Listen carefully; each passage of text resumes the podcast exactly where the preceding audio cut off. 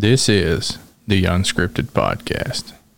You had one job, Mike. You just hit the button. They never trust me with the button, Chris. so, Bob, you're, you're looking a little peaky today, Bob. Are you all right down there? Um, I don't know. I, I shaved this morning. Is that? In case you can't tell. Yeah, right. I know it. You know, Bob is on the extra slim fast diet, It's like meth, right? the hey, it's listen. We're glad you guys are with us today. We've got two of our members here at Kensington Woods here in Hattiesburg, Mississippi, and these two are two of our uh, brothers, but they also have a.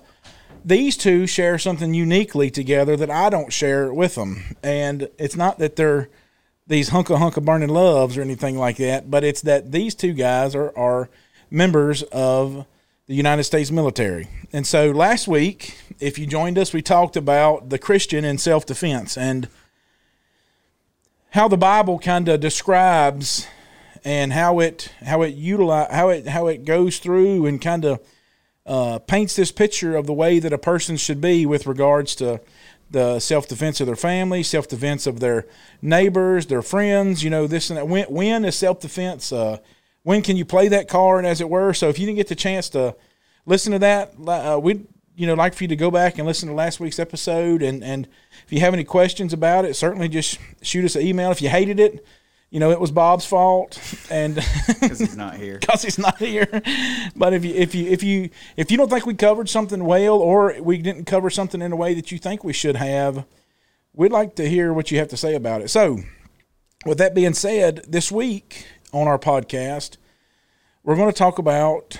Uh, we want to hear these guys' perspective as regards to Aaron became a Christian and then signed up to be a member of the service. Right? What branch of the service are you in?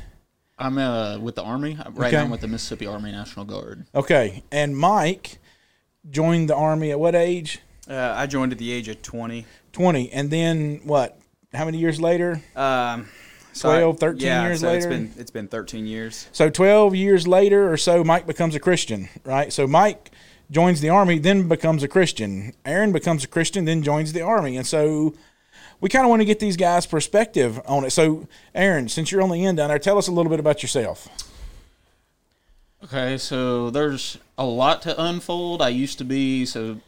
I'll start around the time I became a Christian. Okay, so how did how did you come to to obey the gospel?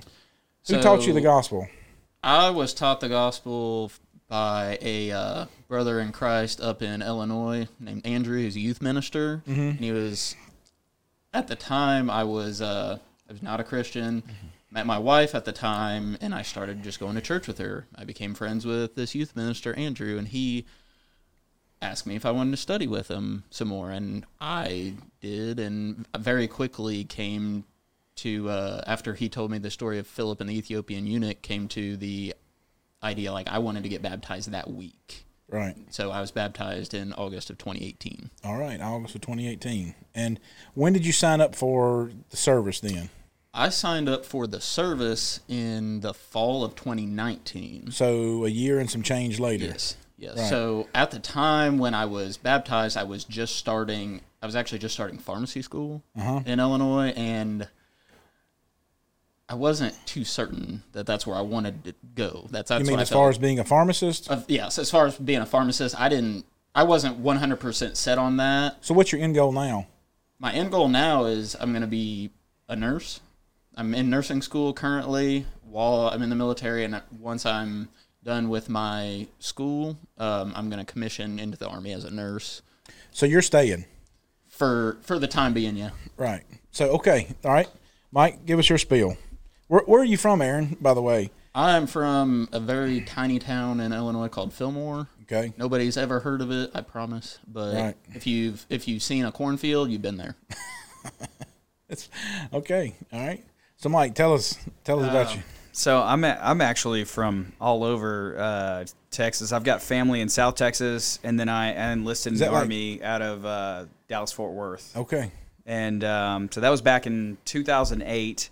Um, and I mean, I, I enlisted because uh, you know I watched the Twin Towers fall on TV. Um, I was a little bit younger. I Uh, it, was my, it was like in eighth grade when I watched that happen. So I was I wasn't able to just rush out, you know, hit the recruiting station and do the whole nine yards. But I mean, the surge was still going very strong um, and was beginning to taper off a little bit when I when I joined.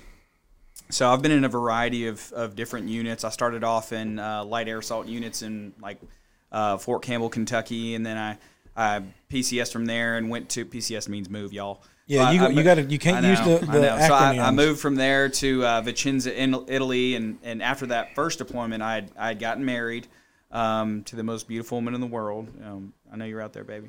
Um, so Good job. Thank you. Um, so I, I got to Italy and uh, and I deployed again in Italy. We were hitting the you know operational tempo pretty hard. Um, some very interesting things happened on that deployment that caused us to kind of shift and change gears, and then and then I left. Italy. Us shift and change gears. Yes, the army, us. Um, so I left. I left there, and then in order to seek a more stable home life, because I was actually a, a geographical bachelor, my wife and kids did not come with me to Italy. So that Um, means geographical bachelor is an army term. Ah. that means that you're separated from your. Fa- you're right. That's right. The clan's cut. I, right? She was still living in uh, and, and working in Kentucky, and I was living in Italy and, and doing my job. And then I, I moved from there uh, to Texas, and that was what I could do to, to take care of my, my family while still being able to do my job. So um, we've bounced around since then. We moved from Texas to Hawaii, and uh, and I, we I got a chance to work in you know sunny Schofield Barracks in Hawaii, and then we more recently uh, moved here in 2018. And I got to say, uh, Central Mississippi has been a blessing. Well, were were you where were you deployed to? Were, weren't you in Afghanistan? I've been to Afghanistan uh, three times. I've never been to Iraq. Strangely enough, I just wasn't in a unit that had that uh, deployment designated to them. So I went to Afghanistan in 2010 and in 2012 and in 2014. So you've seen a lot of action there. I've, yep. So so Central Mississippi. You say it's been a ble- in what way? What's it been a blessing? It's it's just it's been a blessing um, because a lot of Mississippians share similar values. To What do you mean by that? My family. Well, um, Judeo-Christian societies that culture here. absolutely the culture here falls in line with uh, family, Mm-hmm. um, God, church, um, and these are things that we did not experience enough of as we were, you know, kind of moving around. We saw some of it in Texas, um, but it is a very densely populated area with a lot of different people flying a lot of different flags. Um, they're they are definitely Texas is a melting pot. A lot of people coming to Texas, Right. and then um, Yeah, I saw the other day that I can't remember. I think it's Texas and Florida. I can't remember the number that they were growing a day, and it was just like, it's a it's a new resident every six seconds. yeah, just think about that, dude. You know, I mean, just just think about that, and like, and and they're flooding from places like California and and stuff like that. I mean, like, I can't remember how many people are I bleeding. wonder what they're leaving. what are they? Where are they leaving? I don't from? know. I heard. Uh, I saw the other day that somebody said, worst word somebody says is, "Hey, I just moved here from California." I, I don't know. I was going to ask you the question because I'm not about to get set up like that. hey, everything's on the table here. So yeah, so that's and that's how my uh, family my family came to be in Mississippi. So the jobs I've held, um, I'm I'm an infantry soldier. Um, I have been in light infantry units. I've been in airborne infantry units. Those are the guys that jump out of airplanes. Um, I was a uh, I was sent to sniper school in 2014. I graduated and then I became a sniper section leader when I was in Texas. Um, and, and then we moved to Hawaii and then I ran a sniper section for three years in Hawaii. So you shot Hawaiians? No, no, that's Oh. no. Oh, I just didn't. Uh, know. no, You know, so like, you're- uh, you're- and then moving here, they uh, here in Mississippi, we work with the National Guard units, uh, and you know I'm a coach. I, I work with National Guard units and try to coach them and, and work with them on their training. So, So now, and you became a Christian here, yes, and and so Aaron, you know, he said that um, it was a youth minister because you were going to church with your girlfriend, right, at the time. At the time, yeah. Right, and so ladies, if you find one that you think that may be the one, there's a real good litmus test. Now, don't hang over their head unless you get in the water. You're not getting the ring. Don't do that. But there's a real good litmus test whether you can see. Because I have a good, great story about a lady. Awesome story. I studied with her boyfriend before they were actually dating. He becomes a Christian. I mean, he he is on the way to become a Christian. The night before, we were discussing like he was just freaking out because he's kind of made this connection that mom and daddy, you know, there's just all there's a lot of people in in peril, right? And he's on the way to become a Christian, and his mama dies. And he'd been dating this other girl then because he started coming to church with me. He meets her. And I mean, like, it's just like, we just figured they're going to get married. Well, dude, I mean, it just imploded after that. And so he saw, you know, really her, not me at this point, even though I was the messenger, but because he had the most emotional tie to her at that point, then, right? I mean, it just, I mean, it went south bad. And, but there's a silver lining. Uh, it wasn't long, a year or so later, and, and she comes to me and she's like, Listen, I cannot get emotionally invested this time without knowing whether this guy that's sweet on me is is all in or not. So I studied with him, baptized him. They got married. They he adopted her son. Um, there's a few good men that'll do that, and he adopted her son, and now they've got a little girl together. It's a, you know, it worked out right. But she held on to the fact that I'm not going to have I'm not going to have my home in turmoil just because my heart got ahead of my my Christianity, my spiritual life. And so they're better off for it today. And so the uh, and Mike, you became a Christian here. So Joe, t- to give us the little spiel. So, um, so there's there's three people that I would credit with bringing me to Christianity. The first one is my wife, All right. and that is because um, she supported me for a very long time, even through some of my. Uh, she's seen me at my very worst. You know, wives, wives have that great privilege of seeing you when you when you need the most work, and they're Right. they're very good at also pointing that out. You know, I'm gonna give you some notes, Mm-hmm. um, but Privileged. yeah. so I had I had her support, and she knew that I needed to find my way to Christ. Um, and then I had met Joe while I was actually working in Hawaii, and he's a, he's another brother in the church here.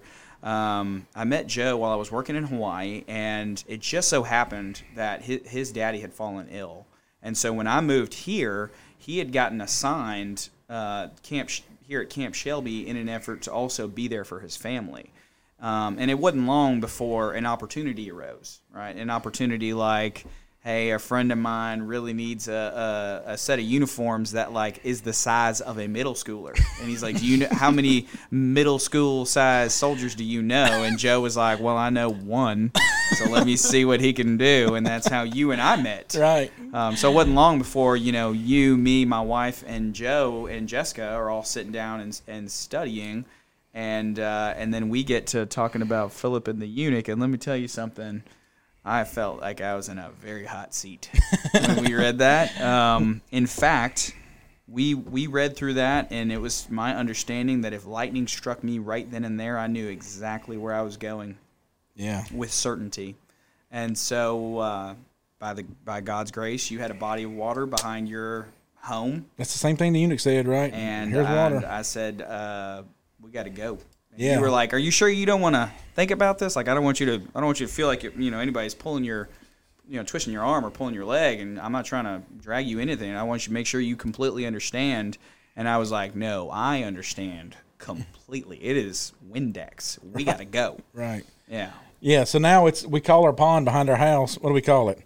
Uh, Ran- Ranger Pond. Ranger Pond. Because we put three rangers in it, right? That's- that's and right. so so the uh so the so now we have Mike who becomes a Christian after war, right? Yeah. And the um, uh, you know you got a family, you got your wa- sweet wife, your three pretty little girls. You know, Aaron's got a wife, Rebecca. She's going to school to be what? School psychologist. She's uh, in her third year of PhD. Yeah, that's right. She's a doc. She's going to be a doctor, Yes. right? And Mike's wife, she's a dental hygienist. Yep, and she's a registered dental hygienist here in the state, great state of Mississippi, and here fairly soon. She's um she's going to be in the program, hopefully with William Carey, which is the doctor of osteopathic medicine. That's right. Yeah. And she's a service member too. She is. She works uh, up at uh, Key Field. She's in the Mississippi Air National Guard, and she actually works with the religious services. Yeah.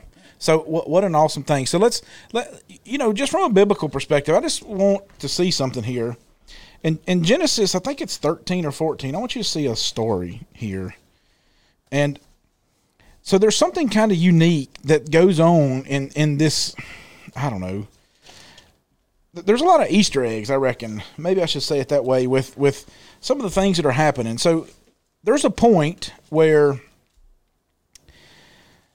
Abraham and, and Lot, his nephew, are going to be they've grown so large that they need to kind of separate themselves, right? There's just becoming they've gotten so big that now they've moved into kind of conglomerate stage, right? So all of Lot's herdsmen, all his cattle, everything like that, I mean, they're just employees, right? And all of Abraham's herdsmen, all his they're just employees. So so if if I want my cattle scenario to work out easy, and I don't care about yours, right? Like I want mine to go good, and and you know what you want? You want yours to go good. So there ends up this strife, but but there's an Easter egg here, and the Easter egg is this.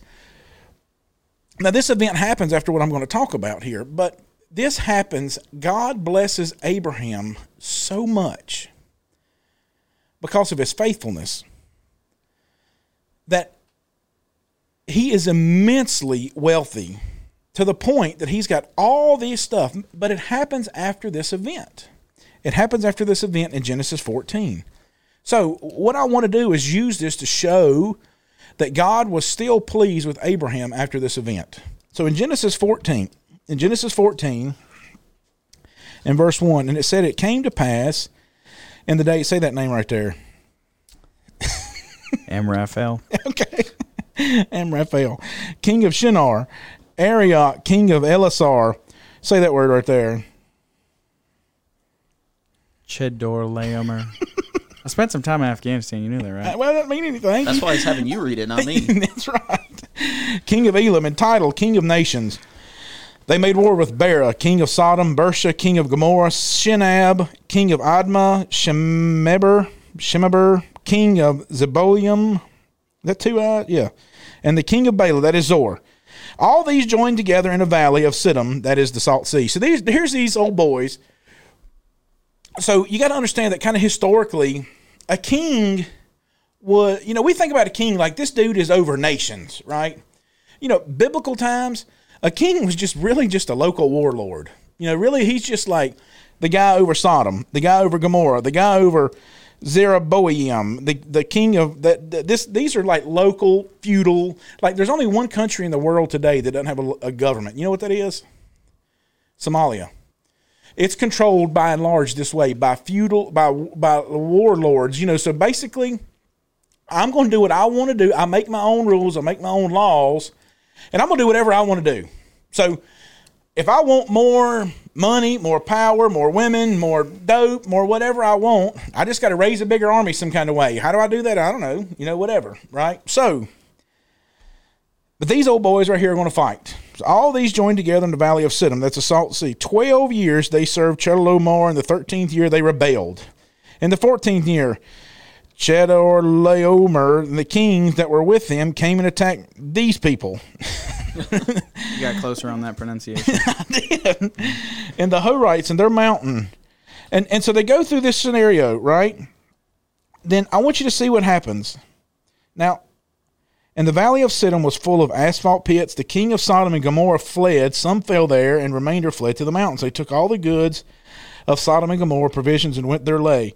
They also took Lot, Abraham's brother, who dwelt in Sodom, and his goods, and departed. So after Abraham's, uh, I don't know, Abraham and Lot's strife between their herdsmen. You know, Lot, Abraham goes to Lot, and he's like, Lot, listen, I mean, we're, we're, we're brothers. We just, this is going to cause a problem. Like this, this will eventually cause a problem. And, and really at this point, you can see that like their kind of wealth and family lives have taken on a life of their own. So it's not like they eating together every night. You know, you don't get to see this picture like, like, all right, Lot, come on, we kill one of your cows tonight. Tomorrow we kill one of my sheep. You know, Absolutely. so Lot goes. So the Abraham says, "Look, you just pick pick which one you want." And he looks, and the Bible says that Lot pitches his tent towards Sodom. So Lot chooses the well-watered plains of Sodom. From a purely financial standpoint, that was a good decision, right? But I mean, we know what Sodom and Gomorrah are are synonymous with, right? Sodom and Gomorrah are synonymous with. I mean, that's where we get our modern older laws of sodomy laws come from the city of Sodom. Well, so what we have here is Abraham, Lot has been taken in this kind of fight battle, right? So what what I want to see is that you can fight and you can make war and you can make a mess, right? These old boys right here are just fighting more and making a mess. But there's something unique that Abraham does. So we can use the same word, army, and we can mean two different things with it. Right? I can mean army, like like army really, to me, in my mind, is the guys that are logistics. You, you get what I'm saying? Like they're the guys that are going to be like the Marines. What what is the difference between the Marine Corps and the Army? Um, well, the Army has the uh, largest uh, Marine landing ever, which actually we just celebrated yesterday. Yesterday, right? Yeah, and the Marines don't.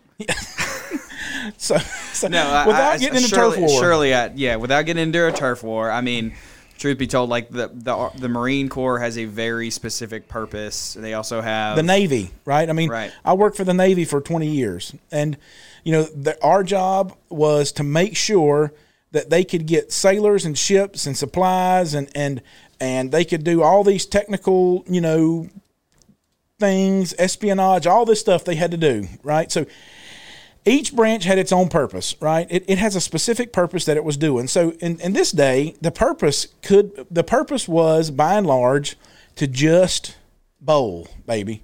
I just want to bowl and get bigger, right? So that's the purpose of these guys. Like we're gonna fight my kingdom, really just my city, my little compound that I've got.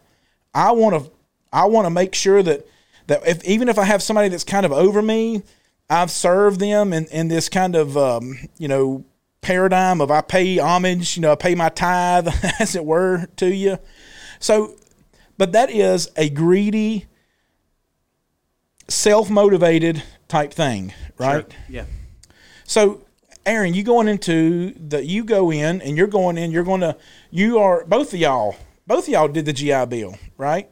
So, like you you've been dipping into the GI Bill, right? Um, because I'm active duty, I'm still using my tuition assistance to pay for schooling. Okay. So, but but both of y'all are using the army to help pay for your education. Yeah. Yeah, that's right. right. Yeah. Right. So so you went in for that's one reason you went in, right? So you're using that part of it, right? You cited that you wanted us you saw the mess, right? that I was did. created in the wake of 9/11, right? We've almost forgotten that one. I mean, well, yeah, that's. I mean, right, right there before the close of the Afghan War. The Afghan War was so old. It, I mean, it could have legally purchased an alcoholic beverage. yeah, just think So about that. I mean, that's it's very difficult for people, especially in today's day and age, and with how quickly we change topics to yeah, when there's a new like- crisis always. Yeah, to to stay focused on the the longevity and the severity of why we started. Yeah, and so here's what happens: is Abraham, verse twelve, because Lot has chosen this kind of area that he ends, he ends up in a mess, right? So that's a sermon for another day, right? Okay. Lot picking is bad, Lot picking the spot that he shouldn't have picked. Right. They also took Lot, verse 12, Abraham's uh, Lot, Abraham's brother's son, so it's his nephew, who dwelt in Sodom his goods and departed. Then one who had escaped came and told Abraham, the Hebrew, for he dwelt by the terebinth tree of Mamre, the Amorite brother of Eshcol, the brother of Aner. They were allies with Abram. When Abram heard this, that his brother had taken captive, he armed his 318 trained servants who were born in his house and went as pursued as far as Dan. He divided forces against them by night. He and his servants attacked them, pursued them as far as Hobah, which is in the north Damascus. He brought back all the goods. He brought back his brother Lot, his goods, as well as the women and the people. So, what do you see happening here in this scenario? I mean, what I mean, what I'm what I'm seeing is is um, essentially conquest. Yeah, but but how did he do it? Like he took three hundred. What, what's interesting is sometimes the Bible will say things like about three thousand souls were saved in Acts two forty one. Right. So we don't know if that's twenty nine hundred eighteen or if it's three thousand one hundred and you know forty two. Right. Yeah. But Abraham took three hundred eighteen. It gets specific. So you know when you get into details, you're getting minutia. Right. Abraham took three hundred eighteen trained. What do you think he trained them to do? Fight. To fight. Yeah. Right. So these are these are These are trained soldiers of the day. They ain't going to use, you know, modern military sniper tactics, right? But what they did do was look what they did. You can see they're trained. He divided his forces against them by night. Yeah. So what does that mean he's trying to do? He's employing military tactics, right? What is his motive behind this though? Is A rescue mission, really. it's a rescue mission, right? So so let's take a break. And then we're going to come back from our break and then I want to talk about your perspective as a Christian. Like like what does that mean for me because you can become a, a service member for all the wrong reasons. And you can have all the wrong motives behind doing anything. But let's talk about the Christian perspective on being a serviceman when we come back. All right? Life in general is about decisions. Every decision that you make has consequences, and you're tethered to every single one of them. Jesus gives us this awesome opportunity that you don't have to make all the decisions in your life all on your own. You see, He invites you to come to Him, to learn from Him.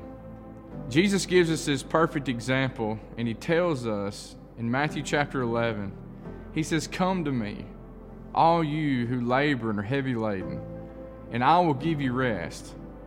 Take my yoke upon you and learn from me, for I'm meek and gentle in heart, and you will find rest for your souls. My yoke is easy, my burden is light. We have so much to learn from, from Christ, and He gives us this example of saying, if you really want to learn from me, take my yoke. You see, yokes were used in the back in Bible times to to, to put two animals together to pull a load or to pull a cart or to plow ground. And you would put a, an ox together or you would put two mules together and they would pull the load together. And that's what Christ offers for us. Is he's offering to pull the load for us. Christ invites us to, to come to him. And we're to be his followers, disciples, learners, people who have yoked in with him. And he builds a community around us called the church. The church is to be made up of people, people who God have looked at their hearts. You see, the world wants to paint a picture of everything that would divide us. The church has painted a picture of the things that unite us. That Christ, He builds this community that when we've yoked in with, with other people, they may be different from us, but we can learn from each other. What a beautiful thing that it is when we can have difficult conversations. There's, there's no conversation that the church can't have. And that's what Christ wants from us. Is he wants community that's strong, that's yoked in together, that learns from each other. And most importantly, that learns from Jesus. And he invites us to come, take, learn, and find.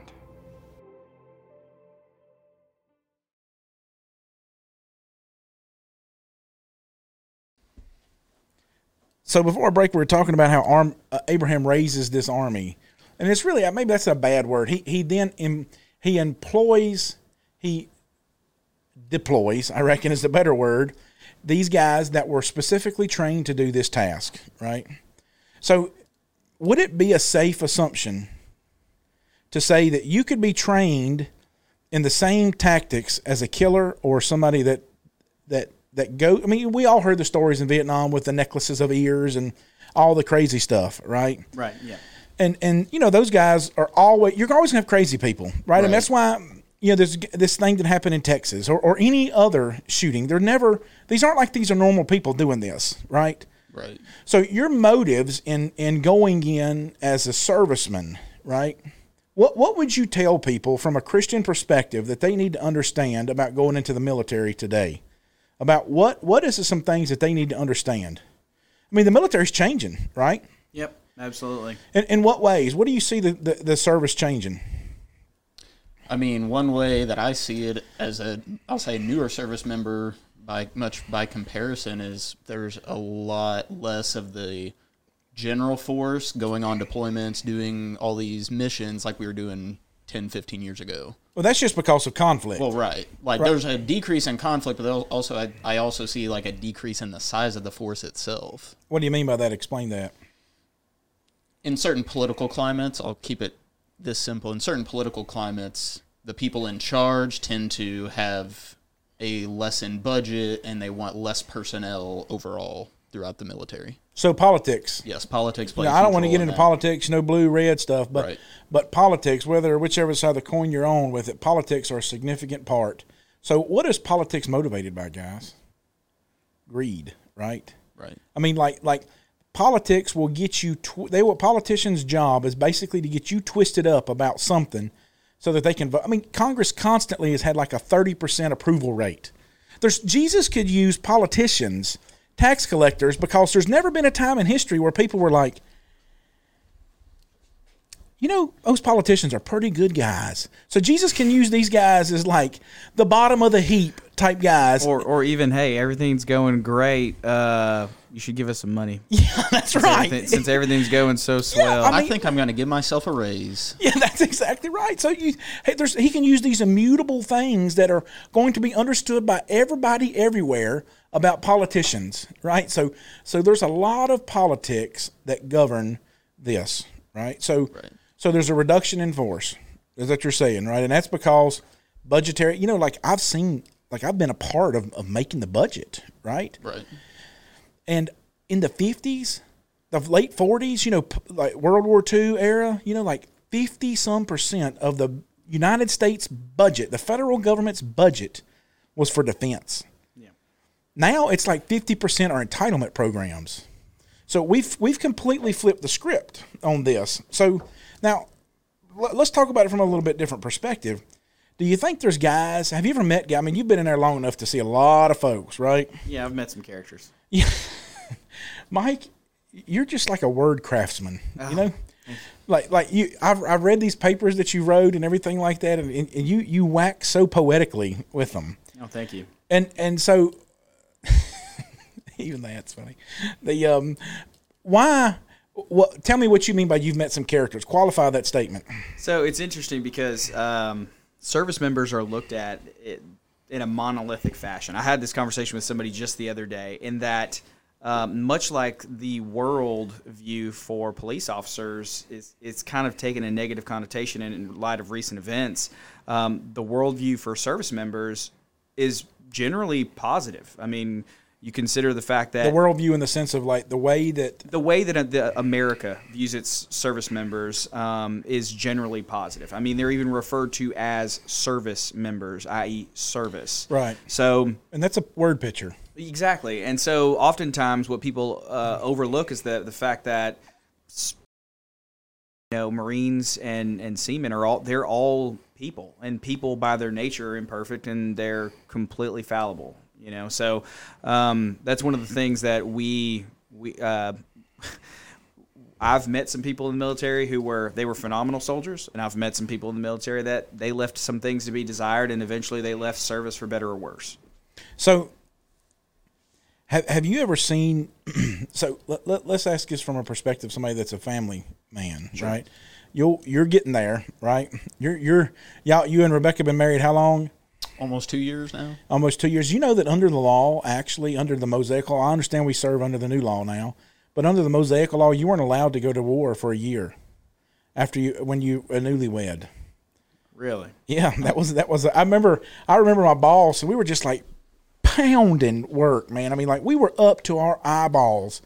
And I found this. I was reading my Bible, and I found this, and he was a real religious guy. And so I was like, "Hey, just want you to see that I'm supposed to get a year off." He's like, "That's old law, son." Oh wow, he knew, he was ready to go. Yeah, like the second the second you try to shoehorn that in, he's Yeah. like, no, no, no, no. Yeah, so- I also have read that. Yeah, yeah. So, so you know, can the military be?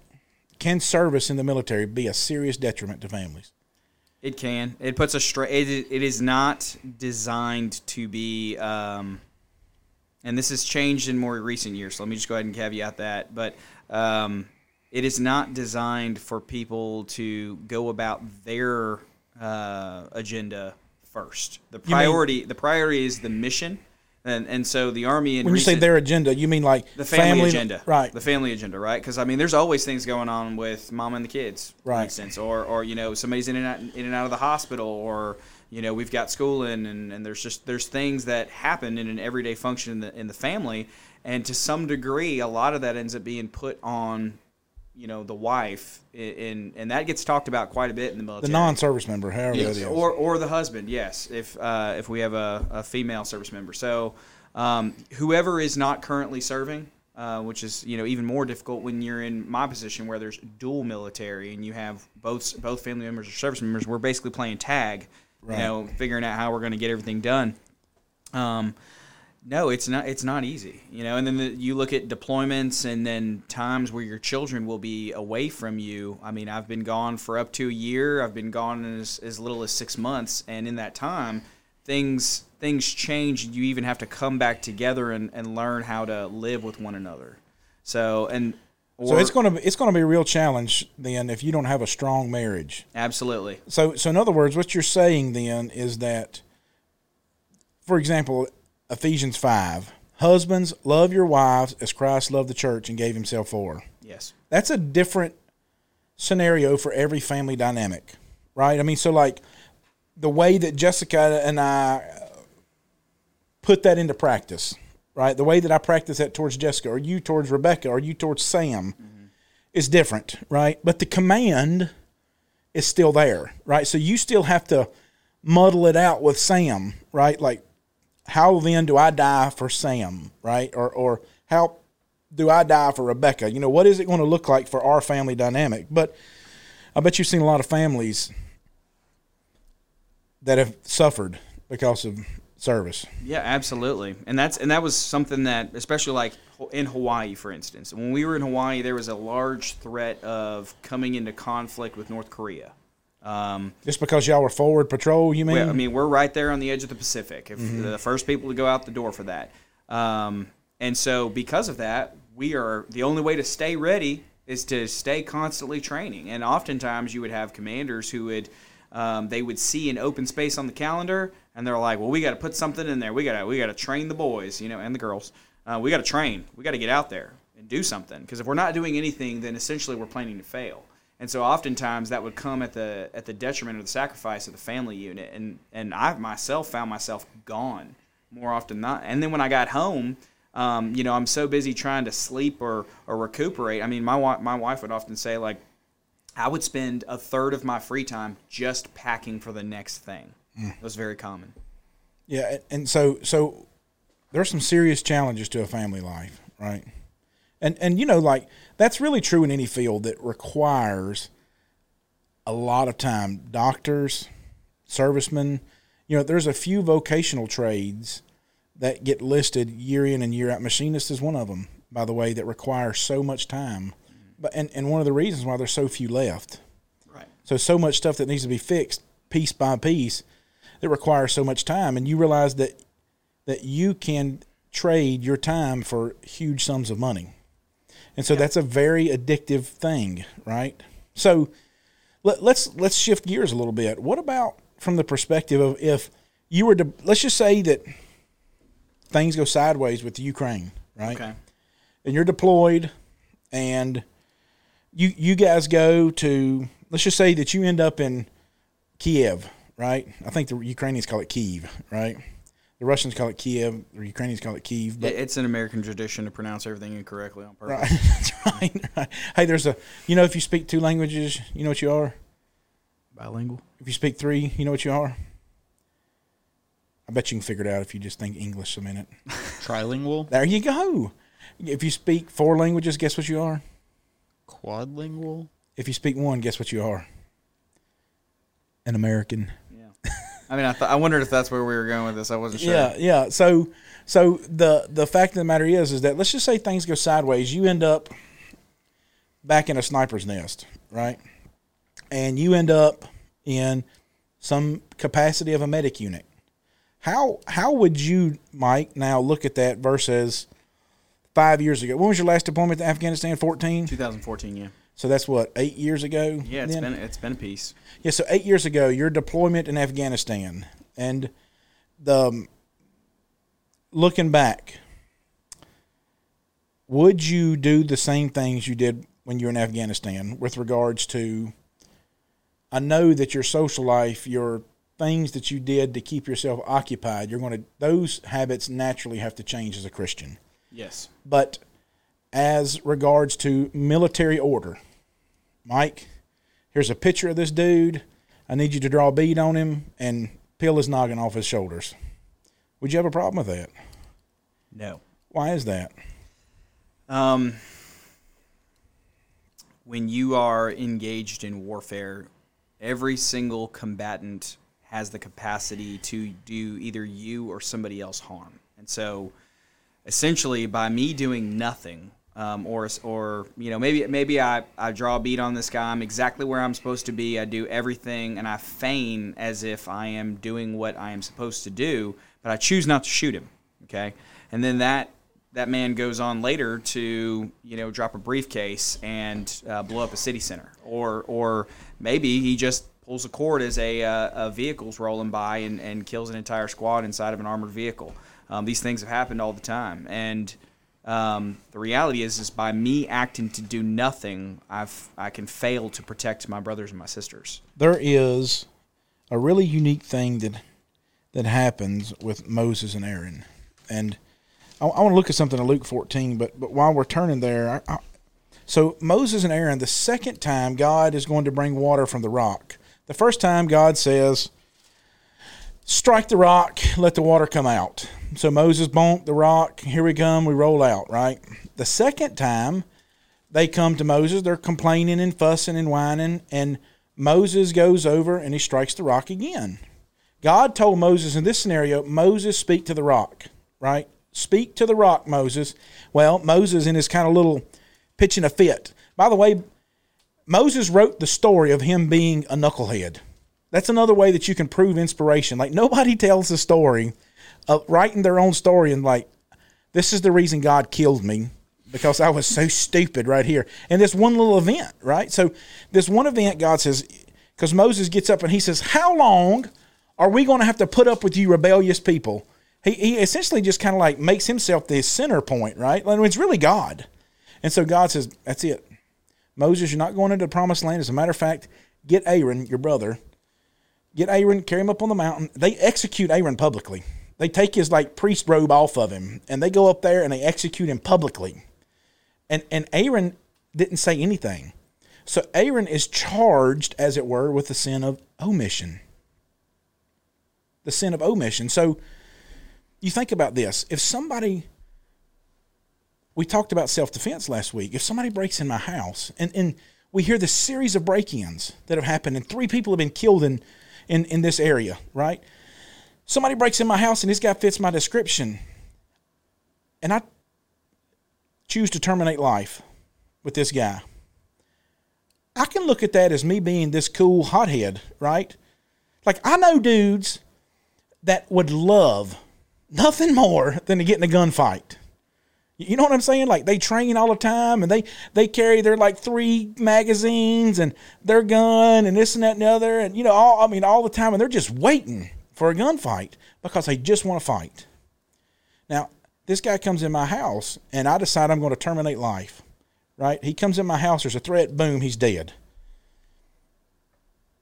The way I see it, I'm taking care of my neighborhood too. I'm not just taking care of my family. And so in, in Luke 14, there's this really kind of unique scenario. Jesus talks about, and there's an Easter egg here. So we get to see things. So in the parable of Matthew 25, of how Jesus, the parable of the talents, you know, the, the, the they were supposed to double, you know, the kind of produce from what God gave them, right? You know, you've got this money, we expect a return on it, right? The, the single talent man, he goes and hides it in the ground. And when the master comes back and says, You wicked and lazy servant, I gave you this talent and you just wasted it. He says, Here's an Easter egg. He says, Could you not have just given it to the bank and let it draw interest? I mean, at least you'd have gained interest on it. Just, just make a good financial decision with it. So we get to see kind of with this, the Lord uses this the idea of like, there's a lot of ways that you can make money. You know, one of them is investing, right? So the, the Lord uses these things that are we understand are good and, and wise practice. And look what he does here. In Luke 14, and he's talking about leaving all to follow him. Or what king, in verse 31, or what king going to make war against another king does not sit down first to consider whether he is able to come up with 10,000 to meet the one against him with 20,000? Or else, while the other is still a great way off, he sends a delegation and asks conditions of peace. So, so what you get to see is Jesus that there's a way. Now he doesn't get into like logistics here of what these guys, but Jesus is using this kind of thing, and you get to see authorization from it. Here, here's another one. Turn just a couple chapters back to Luke chapter three. I think it's in Luke three. Luke three. Luke three. Um, Luke 3, verse 10.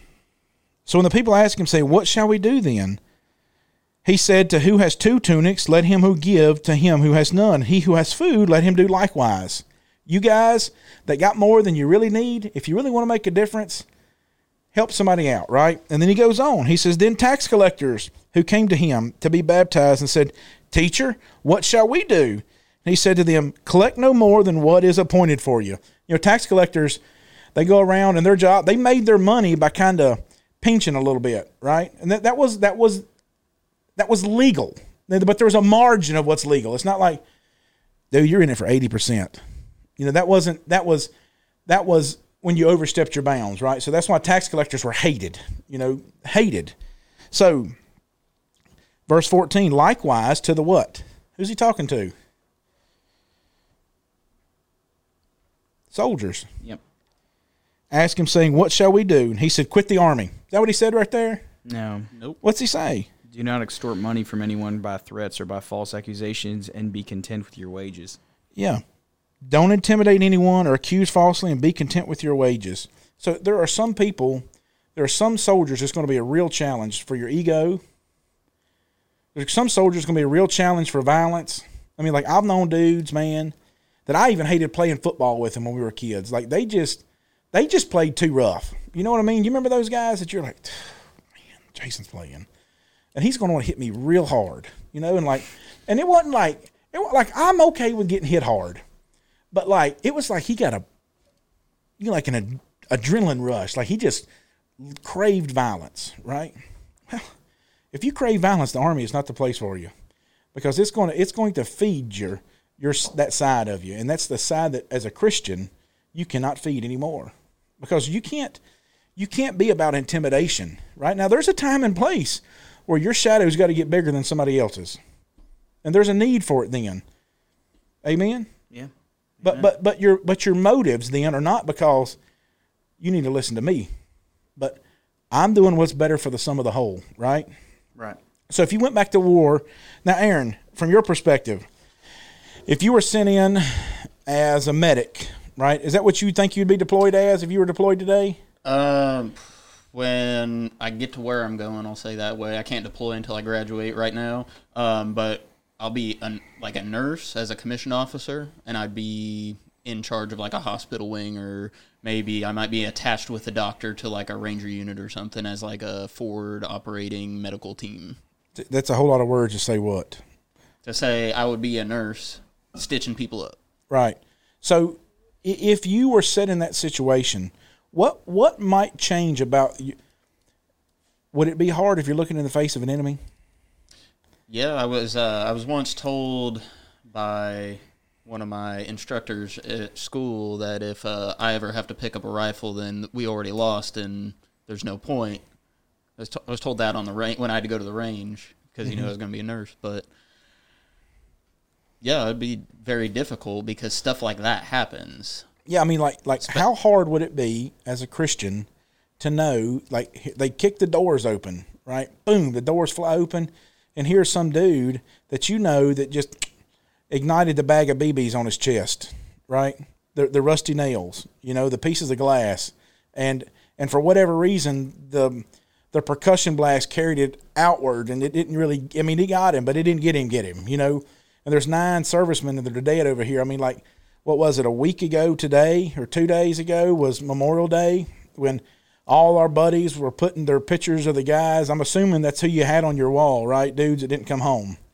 like the, on Facebook. the guys that I had on my wall were guys that came home, but even when you come home, people still struggle with their demons. Oh baby. Yeah, and then and these are exactly the kind of things that uh, you know, walking in the light and talking about, having conversations about um, our relationship with God could very well have helped them from you know making that final decision to terminate life. Because it was their own, right? It was their own. It's heavy, you know, because some of these guys were like, I mean, uh, one of them was my mentor, and he was hard man, very, very hard, tough as leather, um, but so, um, you know, it gets to the point where I'm sure you could probably tell me as a machinist, there's probably some things that, sure, they're real hard, but that also means when dropped from a certain height, they they fracture really easily Yeah. you know, because there's there's just not enough durability there, and and or the ability to be resilient and ask, hey, Chris, I'm struggling and I need your help. Yeah, and it's it's because especially for dudes, man, pride, right? Yeah, absolutely. I mean, you know, to, to you know, you're the soldier with X amount of kills and this combat story, and all of a sudden it's like, I'm scared to be alone. Or I mean, that was that was my friend Andy. My friend Andy was a guy who prided himself on being a ranger, and then he leaves military service, and, and he he is no longer. That's not how people see him anymore. Now he's now he's uh you Mechanic, know Andy a- that works at Konica Minolta or something like that. You know, Right. And he's just a factory worker then, you know just a clock puncher. something right? like that. It's tough, right? So, uh, you know, do you think it would be hard, Aaron? Yeah, but with uh, I'll say the kind of instincts I have as like a would have as like a medical professional, I think it would kick in because you know if that that happened, you know I might have twenty other people behind me laying in beds with you know whatever type of injury, shrapnel, you know that had just come off the line that I now have to protect because I'm the only one that is able bodied and it then becomes I have to protect my brothers that are already wounded. It's still a rescue. Still a rescue. So let's stitch this up, guys, and let's just talk a minute. What would you tell somebody, Aaron, from a perspective of a Christian today that wanted to? What would you warn somebody about, and what would you tell them as a great thing about serving as a Christian? I I mean I would warn them based on my own personal experience that it might be an initial struggle to wrestle with the idea of taking somebody else's life if they don't already understand that aspect. I, I'm not going to tell anybody that they're wrong that has that idea. Right. I'm just not going to. I, I, if somebody's a conscientious objector or whatever, like that's that's fine. I mean, like you do you. You know, I, I don't think the Bible teaches that, and we talked about that last week. And but you know, what would you tell them that is a joy from being a Christian? Something for me that's a joy is just the ability to serve and serve others and know that I'm not only serving the people that are standing next to me in line, but also serving everyone else back home. What about the crisis? Right. So like the, there's the, there's the pandemic that has ran from time immortal is sin. Right. So now you're in the barracks with all these guys. You have ready-made scenario to teach somebody the gospel. Right. Right. I actually my best personal experience with that when I was going through basic training, I actually had a guy who slept two bunks over who was a devil worshiper. And I was able to just just by simply talking to him and loving on him, I was able to get him to study with me. And I didn't I wasn't able to full, baptize him. So you didn't him. like soap and a sock him for being a devil worshiper? No, like I was actually I was Jacket? actually one of the only people that would talk to him because everybody was like, "Oh man, this guy over here, he's a devil worshiper." Right, he's a- But he's a I crazy. went right up to him and I was like, "Why do you believe what you believe?" And he told me his story, and I actually start told him my testimony of conversion, and we actually. Other than the paths we chose, we kind of had similar stories of how we ended up where we were. So Mike, tell me what, or tell So the, I tell you right now, um, the temptation in the military is is just like it is when you're going about your day. The world is still in the military. I mean, the, the reality is is that there's just a lot of people that come from a lot of walks of white, uh, a lot of walks of life, and they're they're I know, um, and and so by that, you know, Aaron, what Aaron just described is that you've got people coming with their own experience and their own baggage and their own beliefs, and and so you do have to be careful that take, getting taken in with your unit and the guys, the guys and girls that you're working with, that you don't fall into those those same things. You know, whether that be going and having uh, alcoholic beverages after hours, or or you know just Going go to the club. Yeah, going to exactly going out to the club. Behavior that is just it's it's not conducive with being a good servant of God. And then the blessing though is that, and just like Aaron said, is that you're gonna you're gonna meet a lot of people. And and and maybe you're not um, you know evangelizing every single person that you come across, but you're getting the opportunity to be a good steward of Christianity and show them that as Christians that we're treating people with respect and that they're not hearing us, you know, talking uh, foul-mouthed languages, but that we're we're diligent, we're trying to do our job, we're we're working hard, we're here to help others, right? And so, and by them seeing those those traits, they're like, man, I want to be I want to be near that guy. I You wanna be- validate Christianity. Exactly. Exactly. And that's an opportunity that you have with a lot of different people that you're going to I mean, I've like you heard me at the beginning. I said I went from Tennessee to Fort Bragg, Italy, uh, Hawaii. I mean, I, I can't tell you how many hundreds of thousands of people that I've probably come across, shaked hands with, had a small conversation with, and the majority of them, you know, I didn't do that as a Christian, and I think about what kind of impact I could have had with that with a, a change of mindset. Amen. Hey, I appreciate you guys coming, and thanks so much for your time. Hit that button down there for me, Mike. Now hit it, and make sure you hold it. I'm gonna hit it. I got one job, y'all. Press it the right way. This is the Unscripted Podcast.